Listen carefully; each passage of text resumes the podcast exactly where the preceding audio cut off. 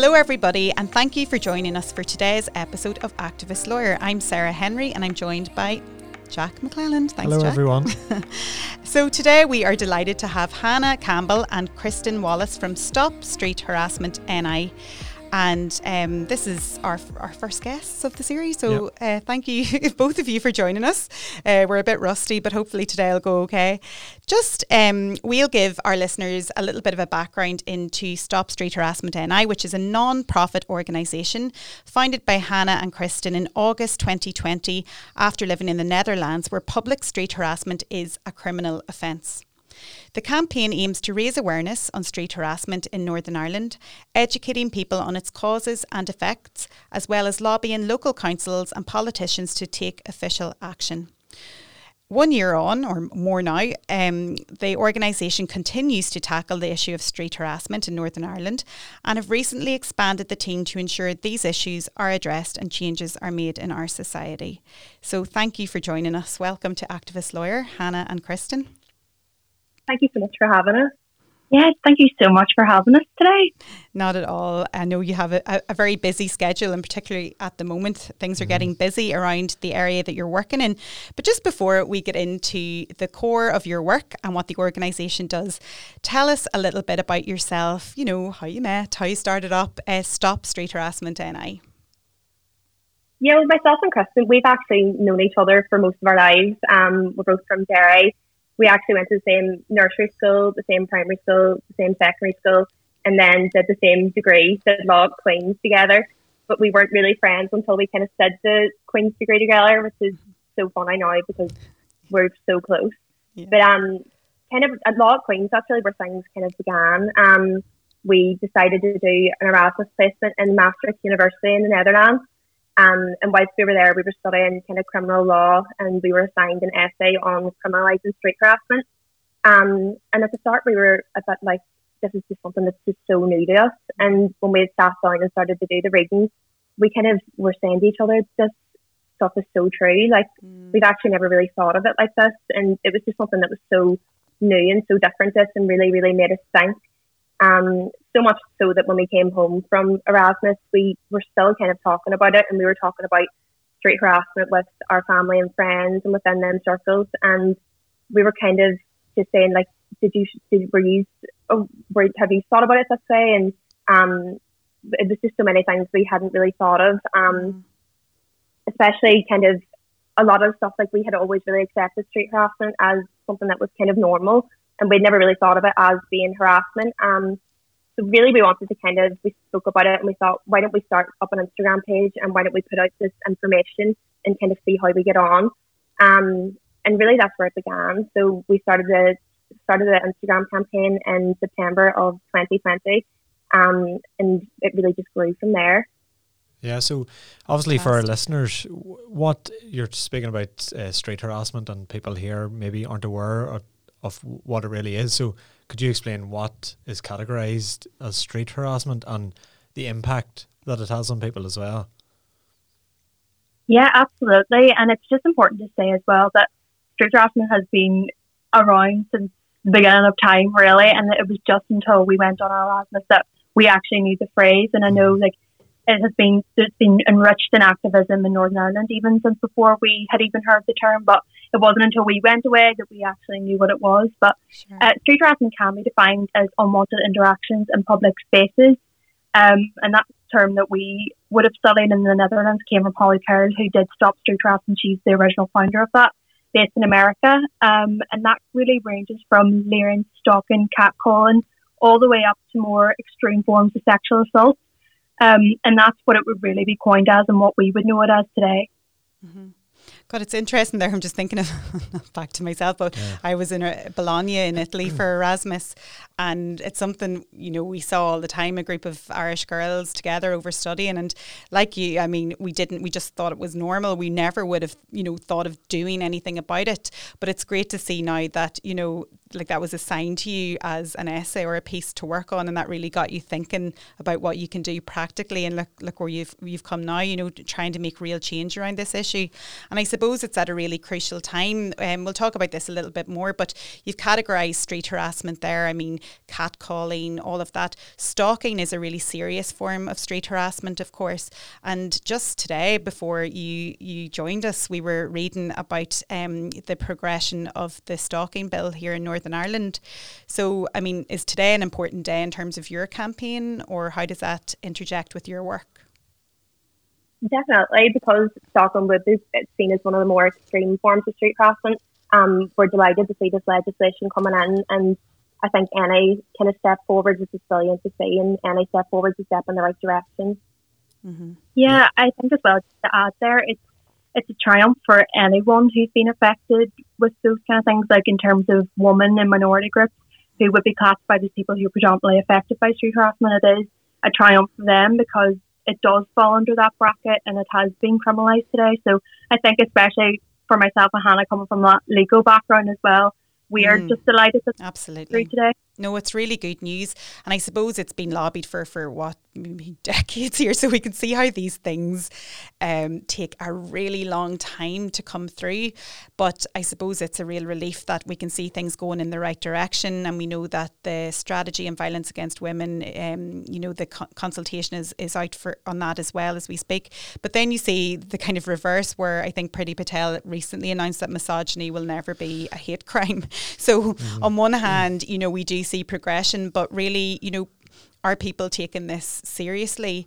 You know, and I suppose it's about working with groups and organisations like yeah, yourself to get that message across. And thank God that the collapse of the executive didn't stop it from yeah, go, going through, right. which is a, a, good point. But mm-hmm. obviously, it was seen from your social media uh, posts and stuff that you've been working with local councils and campaigns and raising awareness and working with local political representatives.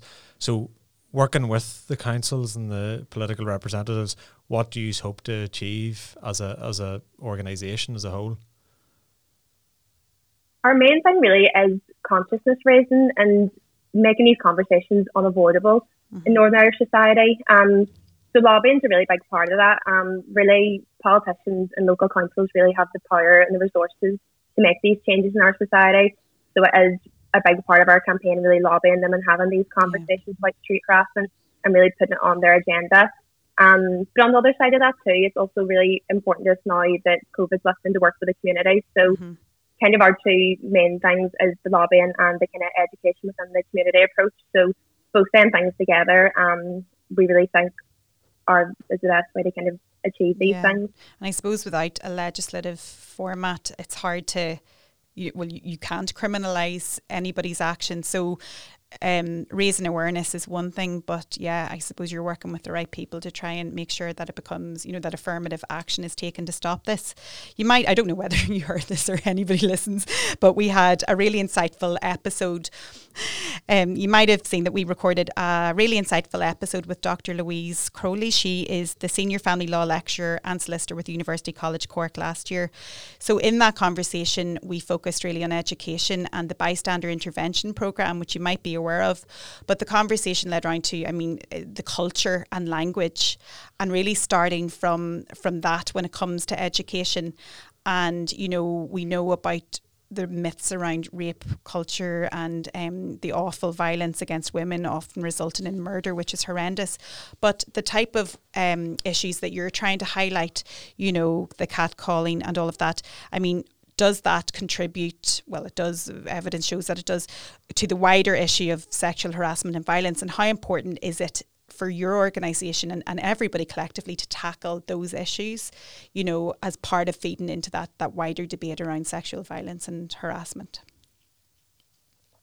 Yeah, absolutely. Um, first of all, you mentioned the bystander effect, um, which is just crucial to what we would champion for in terms of that everyone needs to recognise what it is first.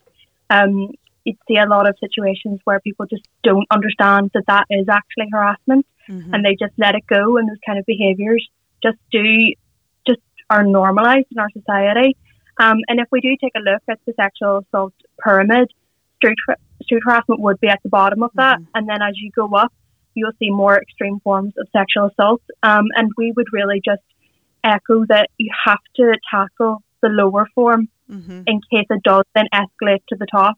And I think that's a really important point to, to consider as well when we are trying to de- demyth these, uh, sorry, debunk these myths because it's just been completely ingrained in our society for decades. Yeah. What we're trying to completely erase history in the sense that we have all been taught that this is a normal behaviour in our society. So we really have to undo that and tell people, you know what, you know, this is harassment um, and it won't be allowed anymore in our society.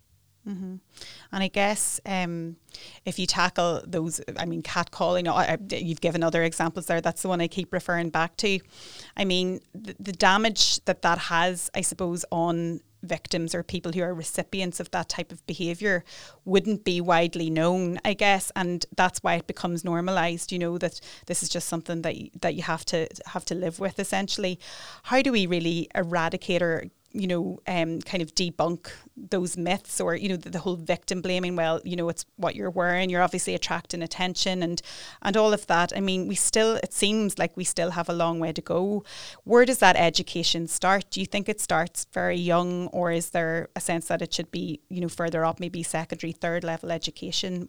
How important is it to, you know, start that education piece and also how important is it to be a bystander? I know you said it's a very important part of your work, but how do we equip people to be a bystander, to call this out, to stand up for people? Because people would very often be afraid to intervene and kind of ignore it or not want to. You know, what ways have people been calling this out, or is there anything that you can recommend? Definitely, there is no like short term quick fix really for this. It is going to be a really long, um, long term kind of solution that we need to have in place. But it definitely education is definitely the way to do mm-hmm. that. Um, there needs to be definitely appropriate RSE education in schools, um, probably in the longer term, but in the shorter term, even maybe at that secondary level, having these kind of educational training sessions on like street harassment and things like this and bystander training. Um, that is so important and really just having these conversations yeah. and making them comfortable conversations to have, like making them normal conversations to have.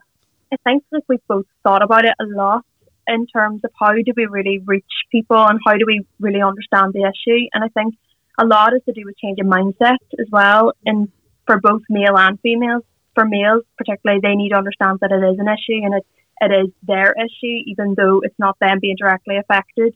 And then for the female, it's knowing that they don't have to feel guilty, that they are the ones being harassed, it's not their fault. And really changing their man- mindset to be confident to call it out and not accept it. So I think mindset really plays into it as well. Yeah, and making men, I suppose, allies to this and bringing them into the conversation because very often when people highlight these issues on social media, for example, I'm sure you've seen it. The hashtag is normally something like not all men, which we've seen time and time again. So, really, to bring people on board um, you know, is it important for you to focus on your messaging that you're not, you know, isolating various sectors of the community and that you're encouraging, you know, everybody to get involved in that debate? How important is is messaging around that? Yeah, definitely, because everybody does need to be involved in this conversation if we really do want to make a change. Um, so it's so it's crucial that everyone is involved and everyone feels comfortable being involved as well and included in the conversation. Absolutely. And I think when you when you see those things online and you see people posting about educating men and stuff, I think it is very easy for as a man to come out and the first reaction is to say not all men because mm. you feel like you have to defend yourself, but it is a conversation. It's, yeah. it's not it's not a, a blame game. It's a conversation that everyone needs to be involved yeah. in. And I think coming from an all boys secondary school, and I think I find it with all schools in Northern mm. Ireland, those awkward, as seen as awkward conversations, just aren't spoken about. Yeah. And I think teachers or the syllabus are afraid to talk about mm-hmm. sex or harassment yeah. because it's seen as awkward. But I think it's so important, especially for me. It was never spoken about in school. And I think it would be so important to speak about it there because then boys are going on to university. And if it's just seen as a normal thing to speak about, it would be easier for someone to come and call out maybe mm. a bad action of catcalling or harassment on a night out in university. So if it's seen as a th- normal thing to speak about, uh-huh. it's so much easier to be an ally or a bystander yeah. and to and to stop forms of harassment. Mm-hmm. Which is probably 100%. yeah, and it's great to see your pre- you've such a strong presence online. I'm sure that reaches out to younger people too. Yeah, social media is a great way of reaching out to people, but there is that kind of you're reaching quite a limited demographic. Yeah, um, true. so kind of a lot of our focus now moving forward would be trying to reach community groups and working within communities as opposed to Okay. um, really reaching, I suppose, quite a narrow dem- demographic Mhm. in social media. But social media is such a powerful tool, and that's really how our campaign really got off the ground. Mm-hmm. Um, so it's great. Yeah, it, it is. But, but I- as you say, Jack, I think there is a disconnect too among males.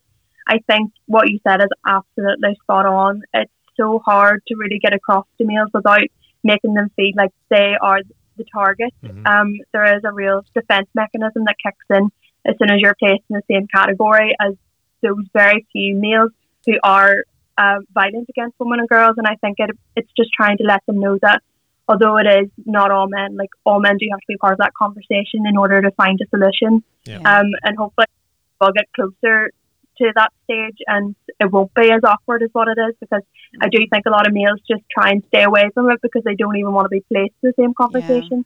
That's a really great way to, to, to phrase it. And I guess when you see the, do you remember in certain universities they introduced the mandatory consent classes?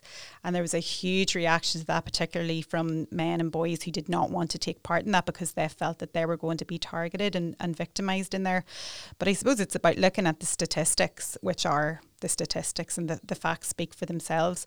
But as you say, really making huge efforts to be hands on and reach out to different communities and bring people into the conversation, which I'm sure is is not easy. so you've got a big job on your hands, but at the same time, I mean, your messaging has gone, you know, f- very far already, and it's good timing, I think, with everything moving forward and progressing around other areas where they're trying to combat and tackle violence against women and girls. So it's great. How do you both uh, combine this? Because you're a student, Hannah. Well, you're studying your masters, and Kristen, you're working where do you get time to to focus on your work with um, Stop Street Harassment? I know we always make a joke that we have such a dysfunctional kind of friendship because it's just a mixture of like we'll have all our personal stuff and then it just switches to the really serious talk of okay, right, what we have to do this week. This is on the agenda and we have to get through this. Uh-huh. But I suppose um, we just have a passion of trying to raise awareness on this issue in Northern Ireland. So I mean, we don't we don't mind devoting our time, and I mean, it's among the amazing other activists in Northern Ireland as well who devote all of their time, and I feel like we all just band together and try and make it work. But Brilliant. yeah, it, it is funny because we do have that kind of strange friendship of putting work work Yeah. Definitely, and people are usually surprised as well that as in our full time jobs, like we do this on top of um, our full time commitments, and our other team members do it on top of their full time commitments. That definitely we brought on new team members in October, and that has definitely that has helped so so much. Like I don't think we could we can't even describe how helpful it's been to have Yeah. more people involved in the team and people with so many different skills that me and Kristen don't have. So that has Brilliant. definitely made things a lot better That is since then. I don't know how we fantastic. coped before, Yeah. you know.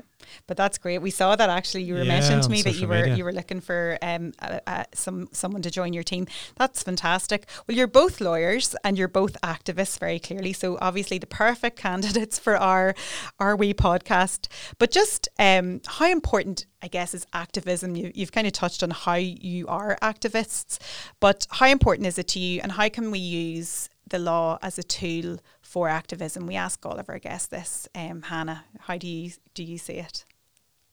well, the law is such, well, the us especially being lawyers, the law is such a powerful tool. It really, it does really tell the so- society what's right and what's wrong. So it is such a powerful tool to have. Um, of course, there's downfalls in the law too, especially when we're looking at um, sometimes how people feel engaging with the criminal justice system, especially women in marginalised communities. Um, so there's downfall there, downfalls too. There's like a lot of work to do, but um, the law is huge and activism's a huge part of it too. Um, and they fit really, really well together. Absolutely. And Kristen? Yeah, what I love about activism and law is that where there are gaps in the law, that's really where activism kicks off. You really see that there's nothing like grassroots activism these days. There really isn't. I mean, it's, it really is part of the people in the sense that it's just people devoting their time to raising awareness and lobbying and campaigning for things that just sometimes the law can't really see. And I think there is just something so powerful about that. And it, it does change a lot. And especially now that we have the platforms such as social media, I mean, you can't go too far wrong in trying to get your message out there. Absolutely. So yeah, I think I think both hand in hand really are, are very, very important hand in hand. So you've got your campaigns, you're raising awareness, you're reaching out, I suppose, making different um, networks and partnerships with really important people like the Minister for Ju- Naomi Long as well. I know you've met with her already. What's what lies ahead for Stop Street Harassment NI for the next 12 months um, in terms of events or plans or what you, you hope to achieve? We have a busy few months coming up at the minute. Um, coming up to International Women's Day, we have a rally planned in Derry with um, our amazing friends over at Alliance for Choice Derry. Um, we're really, really looking forward to that. That's on the 5th of March, and that will be in Derry. Um, if anyone listening is free, everyone's more than welcome to join. Yeah, um, that. so that's like that is like a big thing coming up at the minute, and then we actually have a short documentary coming out as well um, in the first week of April, which is Anti Street Harassment Week that runs from the 3rd to the 9th of April. So we have a short documentary coming out that we've been working on for months now um, with lots of amazing volunteers who came forward to talk about their own experiences of street harassment. And then also loads of great organisations such as the Rainbow Project and Reclaim the Night who are all on the chat about street harassment as well. So Fantastic. we're busy working on that. That's probably our biggest thing at the minute. Amazing. So exciting and great organisations and people that you're working with as well. We're really excited to it follow your work. It's a big community, isn't it? Yeah. Everyone working together. It is. And that's great that you've mentioned International Women's Day and then the Anti Street Harassment Week. Perfect. We will certainly look forward to seeing what, what you're up to. And um, if there's anything we can do to share your work or focus on it, please let us know. Um, Thank you. It's been great chatting to both of you today. And uh, we look forward, hopefully, have you back on to see how you're getting on. And we hope to see really great progress around your work. Thank you so much. Thank you so much. This podcast was recorded in Granite Podcast Studio. Interested in starting up your own podcast but don't know how?